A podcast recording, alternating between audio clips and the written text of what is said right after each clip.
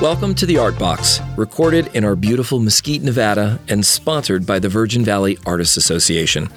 Our association provides creative opportunities for all ages. Get creative with us at the Mesquite Fine Arts Center, 15 West Mesquite Boulevard, or find us online at mesquitefineartscenter.com or on Facebook, The Art Box.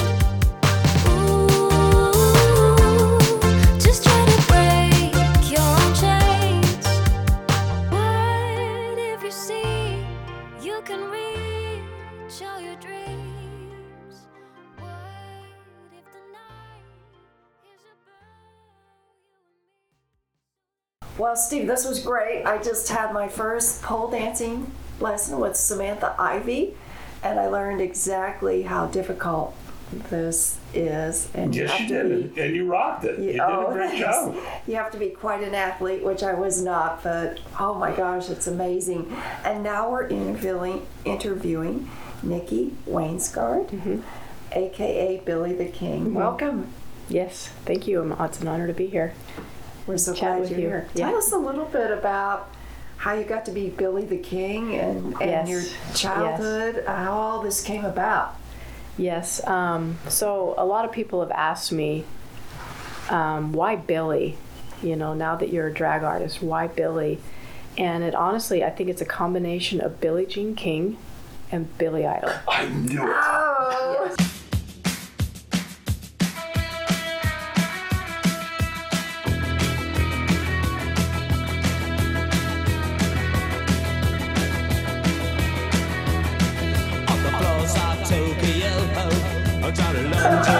That's great. I love it. Yes, not Billie Eilish. Some people think, and no, I, I, I love Billie Eilish, but um, I remember in my 20s meeting a drag king, and I was joking with them.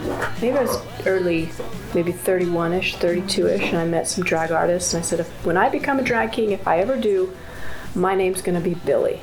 So I had made my mind up way back then that if I ever did get into drag art, it would be Billy, because I grew up a tennis player, and I loved Billie Jean King, and I fell in love with Billy Idol's music as well. And honestly, the reason I liked Billy Idol so much, learning about my identity, more masculine presenting from a young age, but called a tomboy, and it was okay to be a tomboy, right? Mm-hmm. When you're young, and then when you get older, I kind of, you know, was I, I'm much more comfortable dressing like a boy, but yet I'll dress like a girl if I have to, because I'm supposed to as a teacher. Became a um, got my degree and became a school teacher. Oh, wow. But but I was a coach, so I always was masculine presenting sometimes as a coach, and I get called he a lot from a very young age. I've always been, are you a boy or a girl? And so I think I, if I would would have been a boy, I would have wanted to be a rock star like Billy Idol. So, but I never could be that person and flirt with the women because that's not okay in small town Utah, right? Oh. I grew up. I grew up in a small town in Utah, and I grew up Mormon, Oh, okay. and wow. so it seems like my whole life I've been a tomboy slash masculine presenting, but yet trying to fit in how society wanted me to fit in as a mm-hmm. female. Mm-hmm. And so being Billy the King has been kind of good for me because then I can honestly just be myself. That's a tiny bit about my name. Billy the King is, is, is came from Billie Jean King, Billy Idol. you said that you were a teacher. Yes. What yes. did you teach? Yes, so um, so I played college athletics and I got my degree in physical education.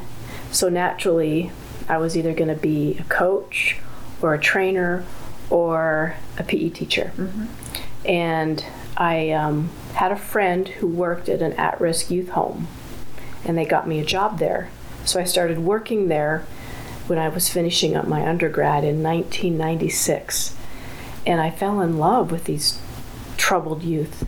But I honestly thought they were just confident youth that had really rough home lives and rough histories. I mean, you I was working with teenagers who had wealthy parents and also teenagers who had nothing and were grew up living with um, you know foster families. So you just never knew what these what these kids' experience were, and I just I fell in love with working with them. So that um, headed me towards a path of getting a special education degree. And while I was getting my special education degree, I found a job teaching at um, teaching special education in a public school. And my parents are both teachers, and they said, "Are you sure you want to do this? You don't make much as much as a teacher." I said, "No, I I've tried." You know, um, I was a coach. I was even a tennis instructor because I grew up playing tennis.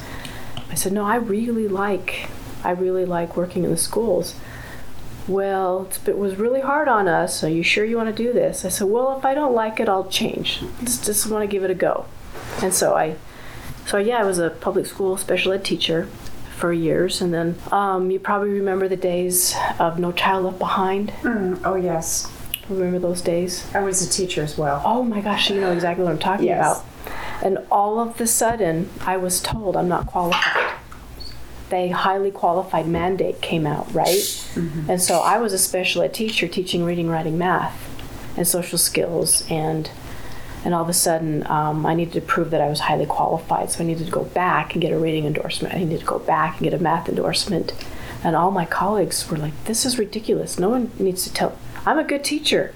Why do I have to get extra to prove that I'm highly qualified?" And it just kind of became. Those were some crazy w- years, weren't they? They were.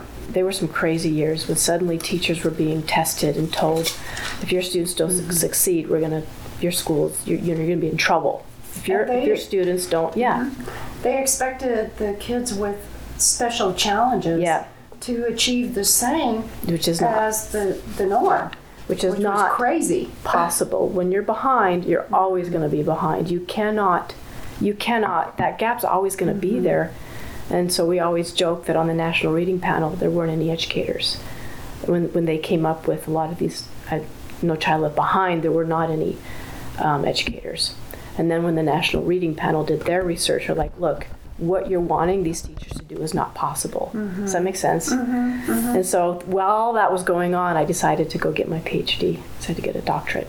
So i'm like oh. you know what? Instead of being angry and mad at policy i might as well just go and you know continue my education. And then i can maybe come back and you know you need you kind of need you need to have research under your wing to be able or for people to listen to you i thought i needed to have a doctorate So did you stay in teaching after that? I did. I stayed in higher ed.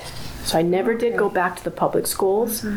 Um, I did get my Colorado teaching license when I was getting my in graduate school. I thought, well, you know what? I'll go ahead and get a license out here just in case I end up teaching out here.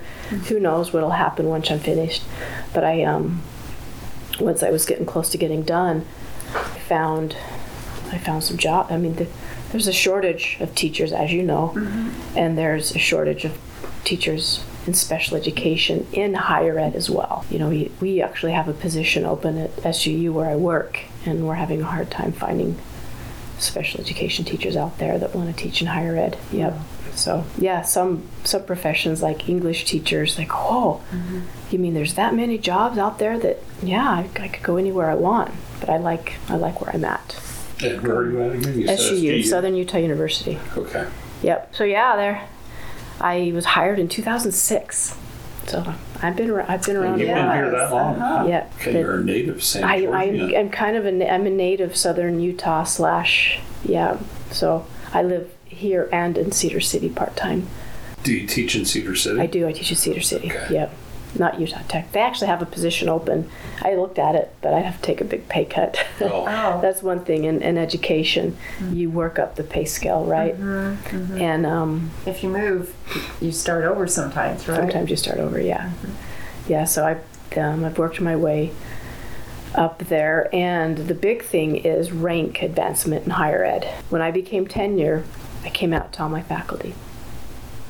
So they, didn't- they you know, people talked and people maybe questioned if I was gay or not.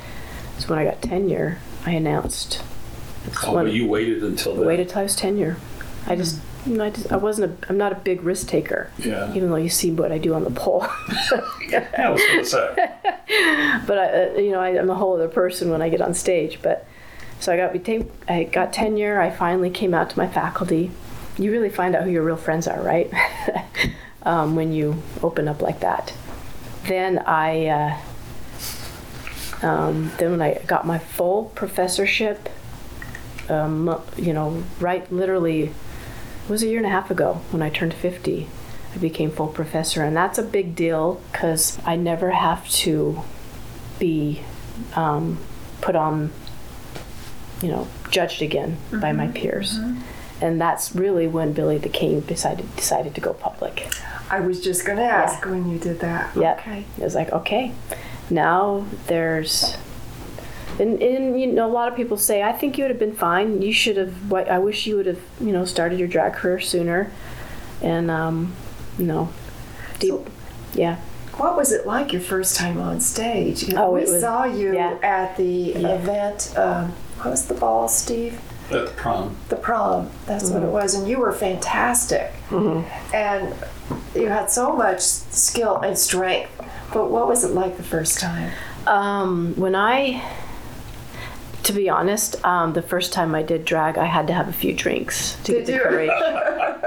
but I wasn't on a I wasn't on a pole in my first performance. So, my first debut performance, I was so scared. I was so nervous, and and then I did it, and I thought, whoa, this is that was fun. I want to do this again, and I want to create a better story. I want to memorize the lyrics better. I want to enunciate more with my with my uh, lip syncing because I honestly just it was one of those. Okay, I'm going to do it, and I I prepared in 24 hours. Just pulled things out of my closet, threw together an outfit, and just got on stage after a few drinks. Sometimes that's the best way. Did- Don't think about it yeah, that didn't have, long. yeah, and so, um, and a lot of people thought, oh well, now that you've done that, you know, uh, and so Yeah, now you hadn't pole danced until at that. no, I just did a, I just Oh, yeah, it was I did a Billy Idol song and um, Oh, that's great. I love it. yeah, did a Billy Idol song, you know. dancing with myself. No, it was no. I want to do that one someday. I will do that one some someday. And uh, and I didn't know all the lyrics. I was just dancing around with the audience, just having a good old time. And it was a, a kid-friendly one, so my kids were there, and yeah, that's when it all started. And then I started thinking about my next show. Actually, Aiden Barrick, who lives here now, they were the one put, putting on a show. So I reached out to them and said, "Hey, I'm, you know, I've performed. Here's some pictures of me. Um, I really love drag. I want to perform again. Can I perform at your show?" And they said, "Sure." this was, yeah, sh- shortly after, and um, and everybody said, "Well, what are you going to do?" And it's like, "Well, I want to add some props. I want to, I want to be unique. I want to be different." Because as a drag king, um, you know, there's not a whole lot of hills and and dancing, depending on the king. A lot of kings just kind of, yeah, they don't have a reputation of dancing a lot. So I thought, well, how can I dance? How can I really be different? And so I actually brought a homemade chin up bar. Yeah, I know. That's so my second performance. Yeah. It wasn't a pole. Mm-hmm. It was this homemade chin up Yeah, bar. but it's moving in that direction. Exactly. So, and people called it the jungle gym. So I showed up with this box looking thing and I had it laid down on stage and I start my song and I do my thing and all of a sudden I prop it up and all of a sudden I flip myself in the air and I get on top and I start singing to the audience Yeah. and they just went crazy. You know? Fantastic. and it's because I'm I was strong enough to mm-hmm. lift myself up. And so everyone called it, you know, Billy's Jungle Gym. Okay. And so, so then I got asked to perform again, and I said, "Well, do you want me to bring my props, or you want what do you look at? You know, what do you want?" Because I did a mm-hmm. number with my jungle gym, but I also did a number without. I did a manskin number, Måneskin, Beggin'. That's a fun song. Um, so I did one with a prop, one without a prop. They said, "We want a jungle gym." So I'm like, "All right. What if it's a pole?" Like, okay. Uh, So then, so then the next time I performed, I brought in the pole, and I had it on spin, and I did some pretty amazing things. And, and then, what do you think people wanted? now, how much had you practiced? Uh, I was fairly new um, I my first performance. I mean, you didn't put up the pole and immediately go do it. I mean, you probably could. Well, I, I started taking But lessons. you took a lesson. Yeah, I when I had created my jungle gym, um, in the back of my mind, I was thinking, well, maybe if I get good enough, maybe I could bring a pole on stage.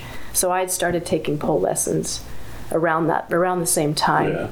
And so I did my first number with a pole, and I was still fairly new at pole.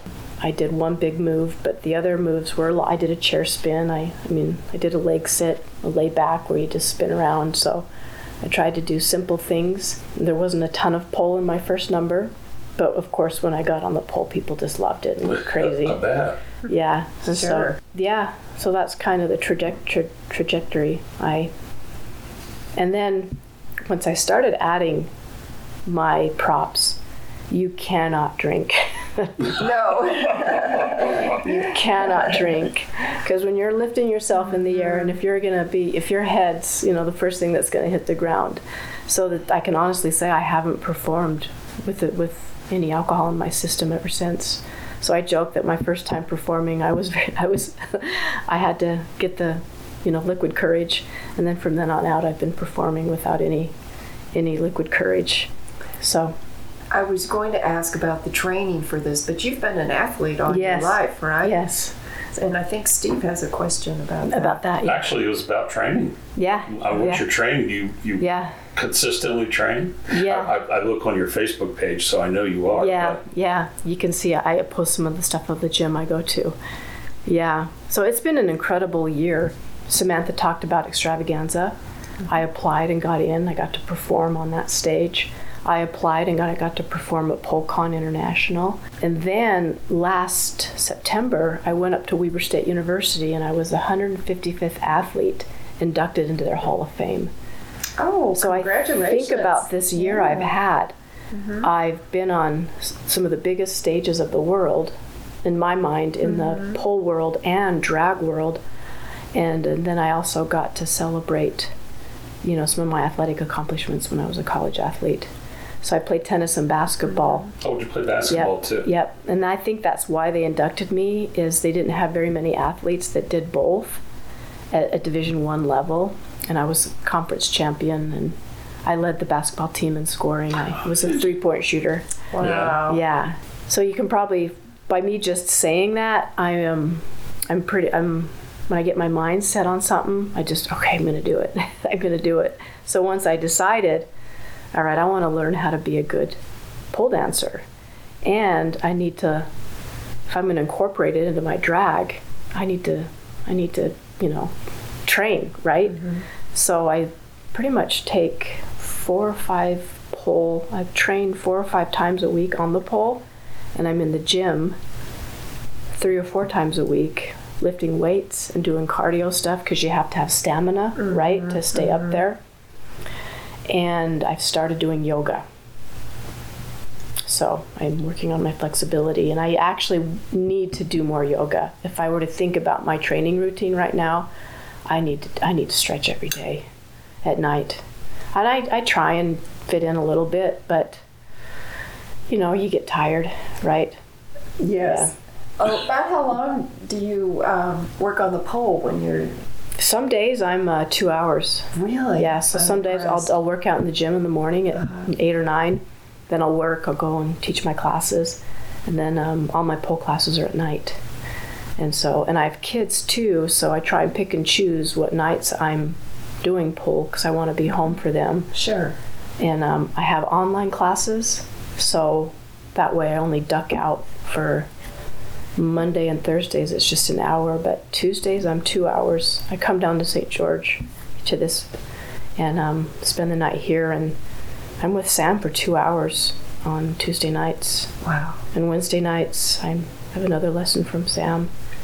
And on Fridays, um, I have another, uh, Miranda Kirk. She's another pole instructor in town that I work with. And I'm actually working with Miranda right now, and I'm bringing my daughter. So, um, Oh, I saw the picture. She's ten. yeah, maybe I'll You know, show. she's ten, and you two look about the same size. Her legs are so. So we're creating a piece together. So the neat thing is, um, I'm training with her every Friday, and I try and get her on the pole when I can to practice some of the moves we're going to do together. That's wonderful. So yeah, I mean, if I were to add up all those hours, right, between yoga, between weight training, between pole classes, and yeah, it's gosh, how many is that? Yeah, two, three hours Well, a day. what's your biggest challenge? Um, my biggest challenge? I mean, is there a particular move or Flexibility. flexibility? Yep. There's uh, some things I want to do that take mobility, and my la- I don't quite have my splits, and I can't my shoulders. Um, I think it's because of my sports and my weight training. I can't get my shoulder behind me as far as I need to, to do some moves that I want to do. And uh, I was working on a move. It's called a brass monkey somersault, where I have to cast up. Um, I need a back bend to do that, and some Oh, wow. yeah, and I have a lot of core strength. I can go up really well, but I can't. I'm work going back. You need you need core strength, but you also need some back bend too. So yeah, there's some things I want to do that I I need to. Uh, do, do you think um, weight training um, hurts your flexibility? Yes. Does- You know, I've always wondered. I don't mean to stray off here, but I've always wondered about Yeah. Tiger. Tiger Woods? I've always Yeah. wondered about Tiger Woods. He was so much into weights, and then he seemed to kind of tail off a little bit. And I wonder if it had hurt his flexibility that he had when he was younger and was just unbeatable. No, it's true. If if every hour I spend in the gym, I should be spending uh, stretching after. And there's a Jamila. She actually invented some tricks. She's in her 50s and she she teaches um, pole classes in Las Vegas. I got to take a workshop from her once. She actually competes at CrossFit, but she says I have to stretch. If I do a 20 minute WOD, I have to make sure I stretch for double that time when I'm done because you just you know you you tighten your muscles and they yeah So I've seen fire in your. Uh, oh yes extravaganza So, so tell me about the fire. yes so my wife the funny thing is she performed in her 20s she um, moved to san francisco and was working at i think a, anyway she was working at whole foods and she decided to they had a circus school so she decided to attend it and she said trapeze was too hard but fire was easy Oh, really? She, she learned how to spin and eat fire in her 20s. and my she uh, joined a, a group of performers in California. So she was performing with these performers at raves in her 20s. And um, but then she moved on in life, and I met her later in life when she was started her career. Um, and her fire days were over, but she she had pictures and she would share them with me. So then, when I decided to start performing as a drag artist, I always said, well, wouldn't it be fun if we did a number and you spun fire? And uh, she says, yeah. So we, we did it. We created a number together. so we were a couple duo and and extravaganza is where we performed it and we can't find a venue in utah that'll let us have fire nevada let us have fire Yeah, we well, did that, that's where I saw you at fire there. yeah And I was like, yeah I wonder how scared. Yeah, that was Jenna. Yep. Unholy. And um, we came back, and people were talking about that number. And there was actually a drag show, and it was at a yoga studio that's run by a bunch of Polynesian artists. We thought for sure they'd let us have fire. They didn't. Yeah, because don't they do a lot of Yeah. fire Yeah. breathing? Yeah. Yeah, they wouldn't let us. Yeah. So I, went- I did a photo shoot one time with a fire breather. Yeah, I was like, oh, this person is nuts. yeah, By the end, he was drinking too. yeah. Ooh, yeah. Gosh. Yeah, and Jenna, um, she taught me how to, like, I, I could, if I had to, put out the flame, but it tastes nasty. Yeah. I'd much rather do hard tricks on the pole than eat fire. Sure. now, do you perform in St. George at all? Yeah, unfortunately, there's been a lot of negative rhetoric about drag in St. George, and a council member has caused a lot of issues. In fact, um, Mitski, who puts on a lot of the drag shows, was getting a permit for a show, and um, they denied her a permit. And literally, in that same meeting where they were they protested and said well look you gave other people permits and you just you know you if you're gonna not give me one then don't give them one either mm-hmm. just kind of asking them to be consistent with their decisions on who can have a permit and who can't Sure. so the aclu got involved Oh. and they okay. sued st george guess who won they, they discriminated and so that this happened all within the past three months. Mm-hmm. And so now what happened, and so I mentioned that studio where we had a drag show, they won't let us come perform there anymore because they're, they've been threatened by the public. Really? If you That's hold a drag show there, we will stop coming. So family members were saying, "Yeah, why are you letting these drag artists perform?"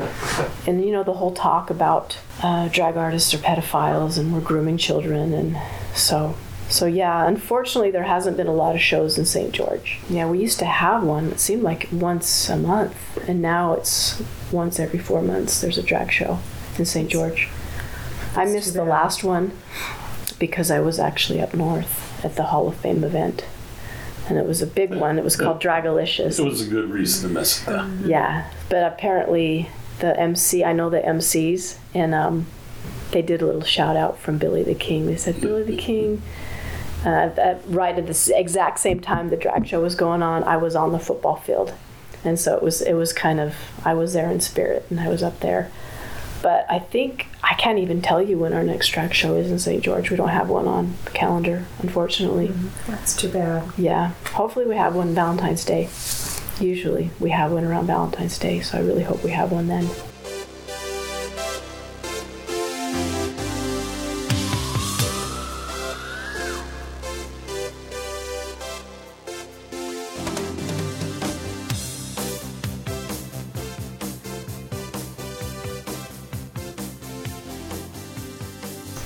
Do you see that pole dancing contributes to body positivity and Yes. self-confidence? So I, I mentioned when I became full professor, decided to make my drag journey public. I went to a friend of mine that works for HR and I said, All right, I want to really be a mentor, not only in the classroom, but I want to be, be a mentor of just how you can stay fit at any age. Mm-hmm.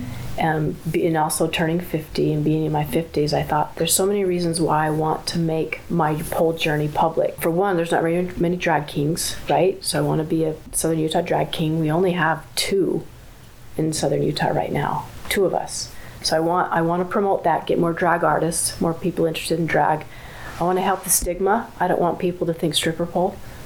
Oh, we sorry, we but you can't bring your stripper pole. I'm like, it's it's not a stripper pole what do you mean it's not? I'm like, and so then I try and explain what pole art is for me. And so, and I also want, you know, people to see me and think, oh, well, if, if they can do that, then maybe I could do it, right? It may inspire Right, you. you inspired Yeah. me Yeah. to take the lesson today. Yeah, Absolutely. and so I, I don't really talk much about my age. I mm-hmm. don't, but I'm not, you know, I'm not going to hide it. So, and but what was your question? Oh, pod, body positivity. Mm-hmm. Yeah, but just I think a friend of mine said this, who's a coach, a CrossFit coach. We go through life either being sick or well, and I feel like I'm on a wellness. I, I, I'm I feel so well because of my pole dancing. Mm-hmm. And if I were to, even if I take a two weeks off, I start to feel stiff and I start to feel not necessarily sick, sick, but yeah, I, I feel feel healthy. And when you feel healthy, you feel better about yourself, right? But if your if your body doesn't feel if you feel stiff, then you're not going to feel as positive about yourself. So yes, for me, yeah, definitely. Well, speaking about healthy, it's a full body workout. Mm-hmm. Especially, it really worked my abs Mm-hmm. And my arm and legs too. I had to have the strength for that. Mm-hmm. So A lot of coordination too. There's a lot of things going on at the same time. that's what I had trouble with. Yeah. I could do Yeah. the things with the right side of my body, and then she was like, "Okay, now let's try your left leg first. I was like. Left leg? Do I have a left leg? I don't think I have a left leg. You know, Well, you where have is an- You have an outside leg and an inside leg. Yeah. Yeah. I paid attention. That's right, outside and inside, not left and right. But I, still, when my left leg was the inside leg, I had terrible problems. There's so much coordination. And the, the thing that I've seen in pole dancing that I haven't seen in, in my athletics as much, um, I was a cyclist and we all looked skinny and frail. But in pole dancing, there's every shape and size.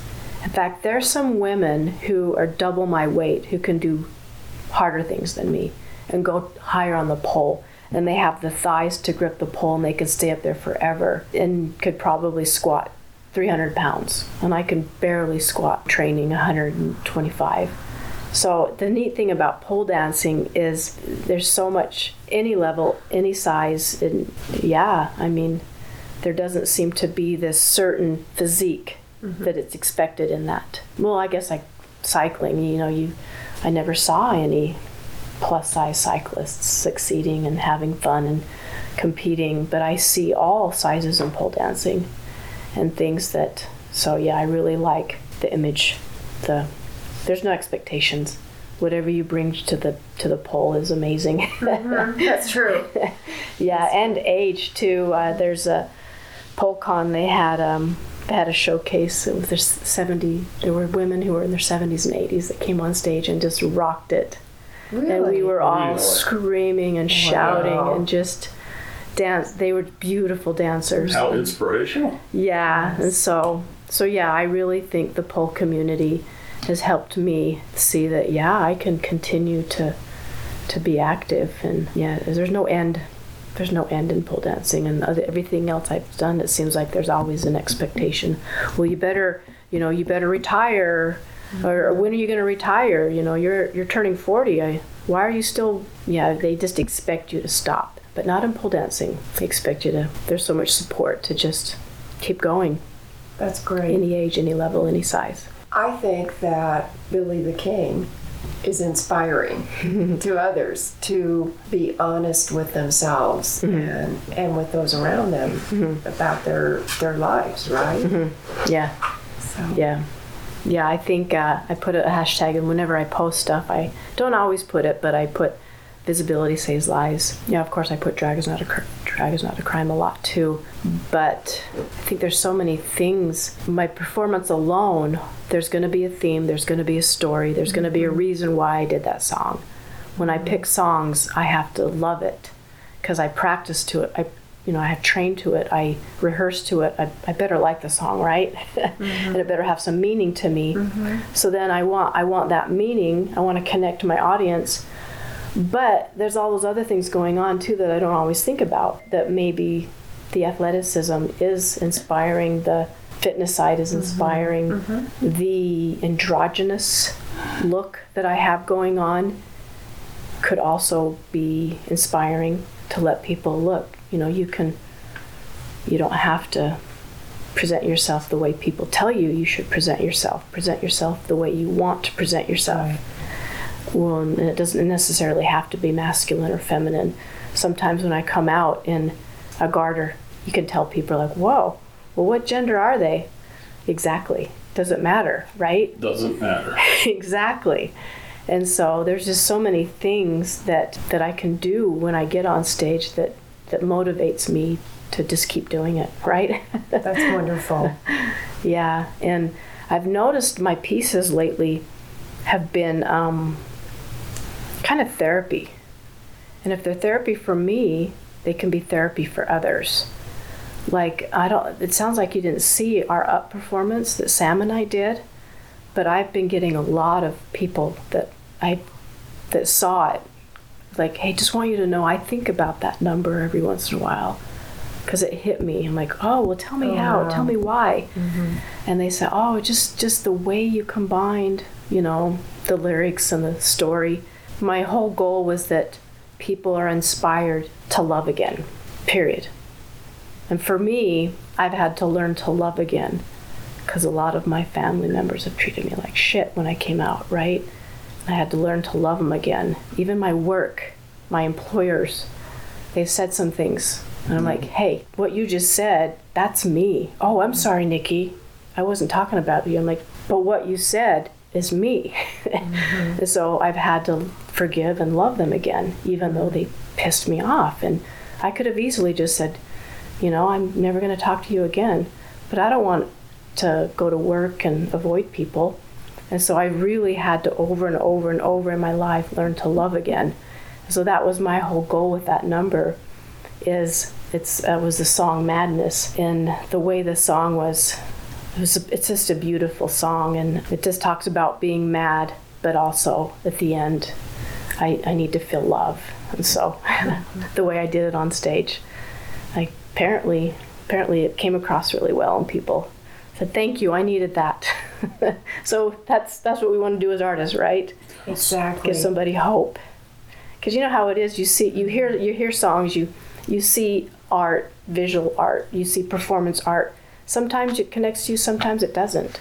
And I know I'm not going to connect with everybody that watches me, but if I connect to a few, But sometimes with any art, Mm-hmm. you, it may not connect with you initially, yeah, but it's still there. Mm-hmm. And then you think about it more, and then you do connect with it. yep, yep, You do say, "Oh, that was really good." yeah, yeah, Because I can go look at a piece of art on, on and yeah. it's not beautiful. But all art's not meant to be beautiful. Right, right. So right. it's it's it's meant to make you think. Yep, Think. So the people that were not nice to you yeah, and you love them, yeah. did uh, did they love you back? That's a good question. It's a really good question. Um, my motto has been kill everybody with kindness. Even though, Kind of works yeah, in your yeah, for yourself. For my own self, yeah, because I get real, uh, you know, it's emotionally draining to be mean to, you know, to. It's actually hard to avoid people, and it's hard. It's hard to remember that. Oh, I'm not supposed to be nice to them. so I'd rather Yeah. just be nice to everybody. And some of my friends are like, "What? You're you're talking to them even after they blah blah blah." I'm like, "Well, I you know I I'd rather have good energy around me, and and even if they talk bad about me behind my back, I'd rather be the role model of, being the kind one." Well, and that's So- the, the Markham quote that they drew a circle to keep me out. but Yeah. I drew a circle to, to bring them in. Exactly. I love that. Oh, I got to write that one down. But yeah, and and for me, growing up growing up Mormon, I've had to learn to love the Mormon Church again, because I went through a phase where I was so angry, so angry. But now I just think of me as a even even my good Mormon friends. I say, well, someday they'll allow gay marriage. They kind of look at me like I'm crazy. I'm like, and one of them one of them was a good friend of mine who is a biracial bi- she's a biracial couple she um, her husband when i was on a mormon mission to spain found her and they you know they fell in love and mm-hmm. like well like your marriage you, you you weren't allowed to have you know the church had to change their rules. Mm-hmm. Or even like the priesthood. It's like someday they'll let women have the priesthood. People just look at me like i'm crazy. So i just always put hope in my conversation. Well you're still mormon? Yeah well because someday they'll let me in you got you got a lot of love in your heart. You And so, but you know, I've had to because I was I hid for so long that now that I am just myself and I see people's reaction to me, which can sometimes be good, sometimes be bad, I have to have the attitude that I can change people. If I don't, it would life would be too depressing. Yeah, so then maybe that's that. Maybe I think that even fuels my fire to my art and my and to stay fit and to stay as strong as possible.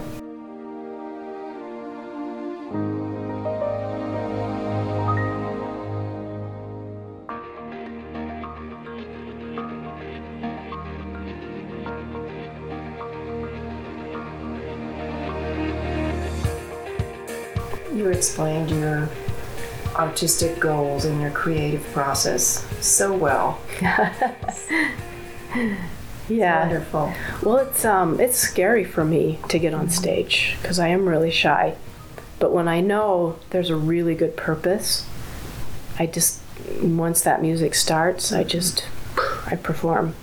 And I think I did that as an athlete my whole life because but what was the purpose? I often ask myself like when I did this Hall of Fame thing, sometimes I wondered I guess my whole purpose was to make Weber State look good. I mean, honestly, what is college sports? words to make other people feel good that they can achieve that as well. Yeah, like when my yeah, I mean, that, that's what I would say. yeah, You, you went there, maybe, well, you went there for yourself, obviously, but I yeah. mean, They paid for my school though. yeah, Is that the purpose? Is that why I played college sports? Because they paid for my education? well, it, Yeah, it kept you fit. yeah, yeah, yeah, It gave other people enjoyment. yeah. They had to pay. They had to pay a fee to come see us play. Yeah. Yeah. So, so yeah, I always sometimes wonder, uh, and even when I was a cyclist for a while, like what what I don't think there were when I won a bike race, who did I help? Was I making a difference in anybody's life? Uh, well, maybe the cars got off the road and there wasn't as much much exhaust because we shut down the highway for a while while we took over the roads. But I often, you know, I so I I think about everything I've done, and now I think about what I'm doing now. I'm like, wow, I wish I would have had more purpose back in the day when I played sports. I think I did. Obviously, I wouldn't have kept doing it if I didn't. I really wanted to win. I really wanted to win, and it was hard to win when you get to it. And so the, so I think honestly, everything we just talked about is kind of why I did it. But I also loved winning, and the beautiful thing about drag and pole dancing is I win every time I get on stage. I win every time I apply to a mm-hmm. like the venue Sam was talking about, just filling out that application. That's h- probably harder than you have to come up with almost 100% of your piece and your idea and your song. So applying, mm, you may or may not get in, right? But once you get on stage, you you've won. Yeah, it doesn't matter. and um, and things, yeah, I can see that when when you're off the stage yeah, and there's other people on the stage. yeah. Can you hardly wait to get up there? That's a good question. Yeah, I um I you know what I love when I go and I watch my whatever it is, other performers, I want them to feel the love. Cuz because I feel like um yeah, I can't wait to get up there. But I get nervous too. I do get nervous and I have to stretch. I have to make sure I don't drink too much because I don't want to, you know, puke. Yes. I mean, there's so much that goes into the what I what I do sometimes that I think I don't truly enjoy the show until I'm done, and then I can sit back and relax. Then I just start giving all my ones back to the other performers because I want them to feel the love. I saw that. I thought that was fantastic that you did that at the prom. yeah, yeah, Yeah, you were up there giving. just yeah. yeah, you you just yeah, yeah. So So are you saying that when you get off, you go, "Phew." Yeah, then I and I buy a beer. I get a beer. can I ask a technical question? Sure. It's not a semi-technical question, and I got it today watching Linda. Are you lefty, righty, or ambidextrous? That's a good question. I'm going to show you something. I showed this to Sam the other day, and she was blown away. Because I play tennis, look at my hands. Oh wow. You can obviously mm-hmm. see how much Yes. bigger my right hand is than my left hand. And so I can grab this pole and I can just spin around holding my right hand. But I cannot do it with my left because my grip wears out sooner. But um, if you think about Billie Jean King, she never used her left hand. She was She was. Yeah. Exactly. Oh, did you did you were double backhanded? I was two, Okay. but um, but my volleys were one, so I I had to have a lot of strength, you know. So if you think about, I started playing tennis when I was a kid, and I didn't stop till I was in my late twenties. And I play with my kids now too. Sometimes they're in tennis lessons. It's a big reason why we have a house in St. George, is because of my love for tennis, and we don't have any tennis opportunities in Cedar City. No. No, there's nothing up there, but there's awesome, amazing tennis facilities down here. So Oh, yeah. There's the one, the Yeah. indoor one. there's quite a few actually. there? There's a few, yeah. But um, so to answer your question, I've had to really be dis. Um, Sam's good at it. She's like, "All right, now do it on your left side." I'm like, "It's gonna look horrible. It's gonna look horrible." That's what was happening with her today too. Okay, Yeah. now you got to do it on your left side. But it's so important because if I just train my right side and I'm performing, um, I never want to get in that situation where I hurt myself, right? Just because I can't do. And Sam had a great suggestion. He said, Well, in your next routine, in your choreography, make sure you put something that you have to do on your left side. So, because hmm. when I rehearse and rehearse and rehearse, it's easy to injure my. You could injure your right side if you don't give it a break. Sure. So. Nicky, do you have any other interests? Well, I have kid. I have, I have ten year olds, twins, Oh. and so Identical? boy to girl. Boy, you're okay. Yep. I guess, and it's not a secret. I share it with a lot of people. I called my brother up and I said, said, I need I need a favor. I don't ask him for favors often, but he buys and sells houses. He's a he was a real estate agent. He goes to auctions and he buys homes and he fixes them up. So of course, he always thinks, "Oh, okay, you want another house. You're you're moving and you want to buy a house. Oh, okay, okay, but but no, I don't need. No, I have a different favor because I'm always asking him about the housing market because he studies that daily. And I said, um, um, "Will you? Can I borrow some of your sperm?" so yeah, my wife, we um, booked an appointment at our doctor, and he, yeah, we Wow, he that's gave me the goods, and so my son Yeah. and my daughter, they. They, you can tell they have my genetics Oh, yeah. and you can tell they have my wife's genetics.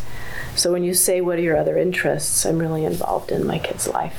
Mm-hmm. And when I started my pole dancing, it was kind of the time they became independent. Like, I think I went seven, probably seven years just centering everything around them. Mm-hmm. Everything I did was centered around if I didn't have time to work out, I didn't have time to work out. My kids were first.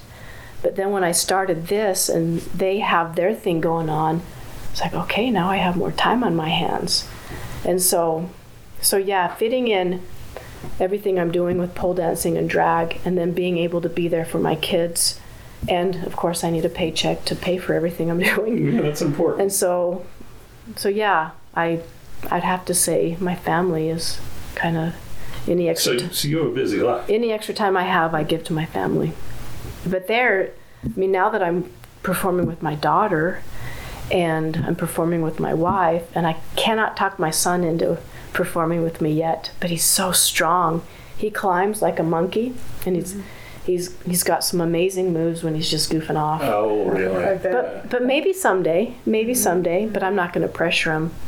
But yeah, so they have tennis lessons, they have parkour, they have tumbling, drumming, singing, and so Now, they, um, to school, they go to school in Cedar? they yep yep they go to a charter school, and so so yeah, I guess does that answer the question?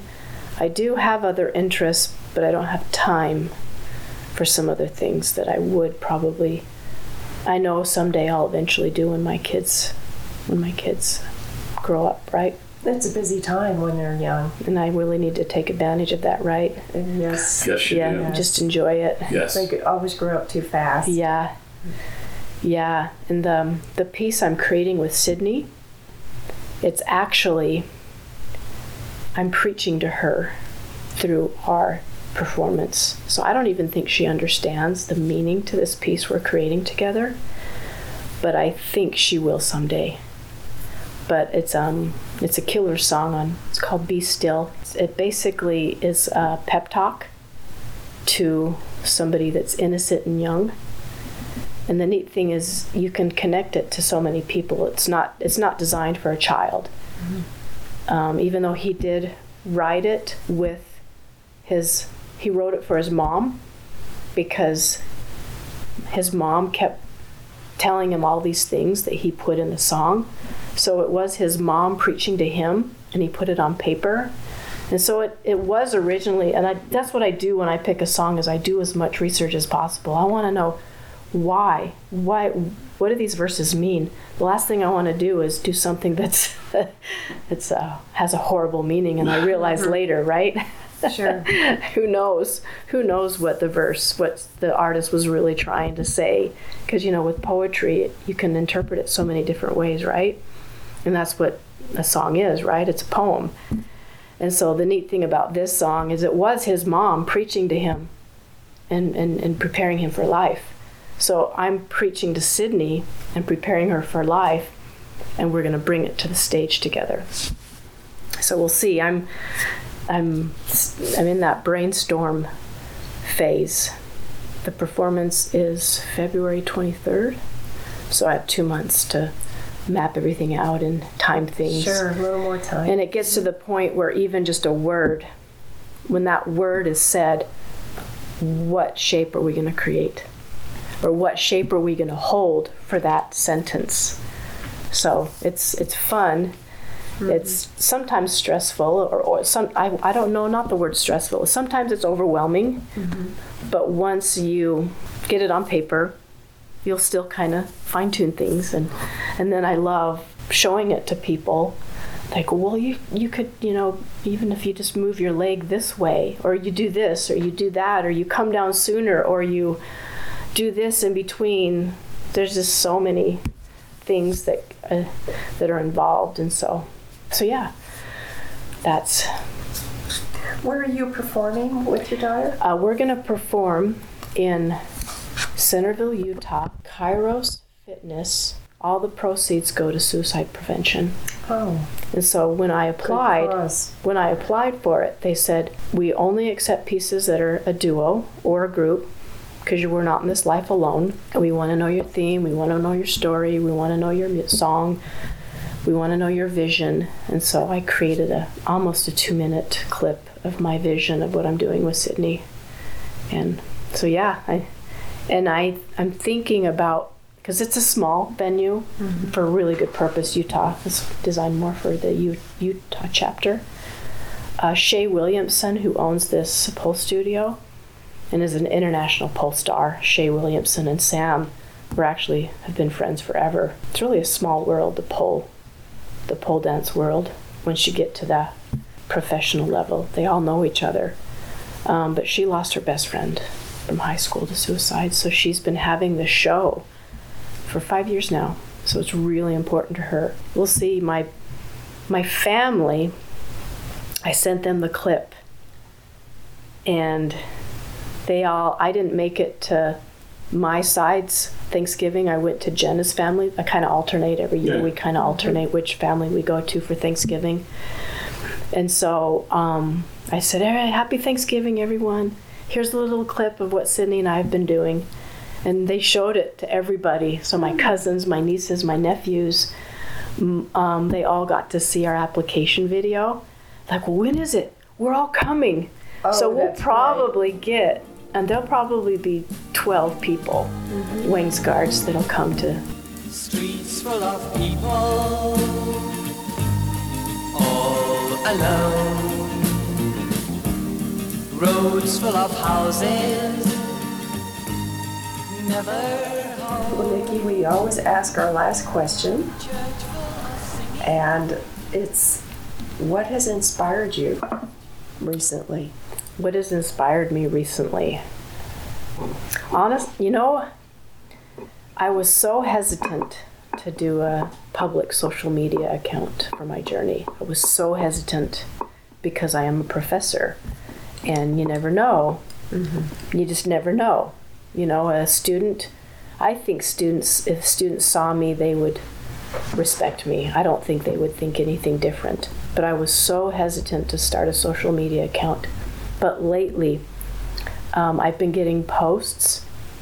People tag me and say, My inner Billy of the King inspired me to do this. And so to see people do things that they didn't think they could do just because of something I did or something I said or something I posted, if I'm inspiring others to become a better person and, you know, try new things, take risks, have confidence to, to also back or, or achieve their goals. So I would have to say that's my inspiration right now is that it's not only helped my confidence and given me more uh, meaning in life, besides my family and my kids, having goals is kind of healthy, right? Being able to get lost and take breaks from the world is a good thing for all of us, right? So, yes, it's helping me and it's inspiration for me, but knowing I'm helping others, it, it, it's, it's kind of really been exciting to see those things.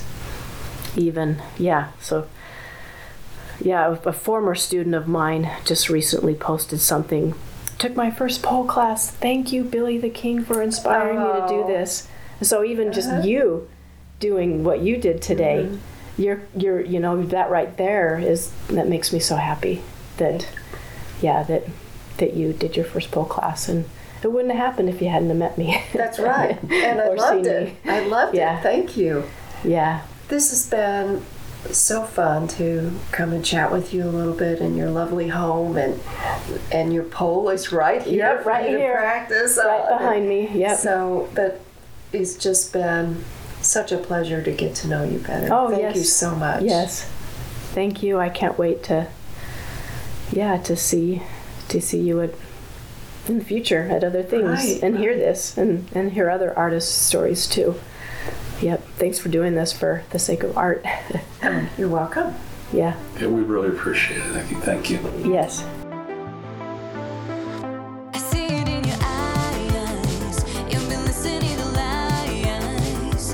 Broadcasting from the Mesquite Works Steam Center in the scenic Mojave Desert, the Artbox sponsors thank you for listening. You can find us on Spotify and Amazon Music. Please subscribe so you don't miss an episode. We welcome all comments. You can email us at artboxvv at gmail.com. The views and opinions expressed on this podcast are those of its hosts and guests and do not necessarily reflect those of the Virgin Valley Artists Association.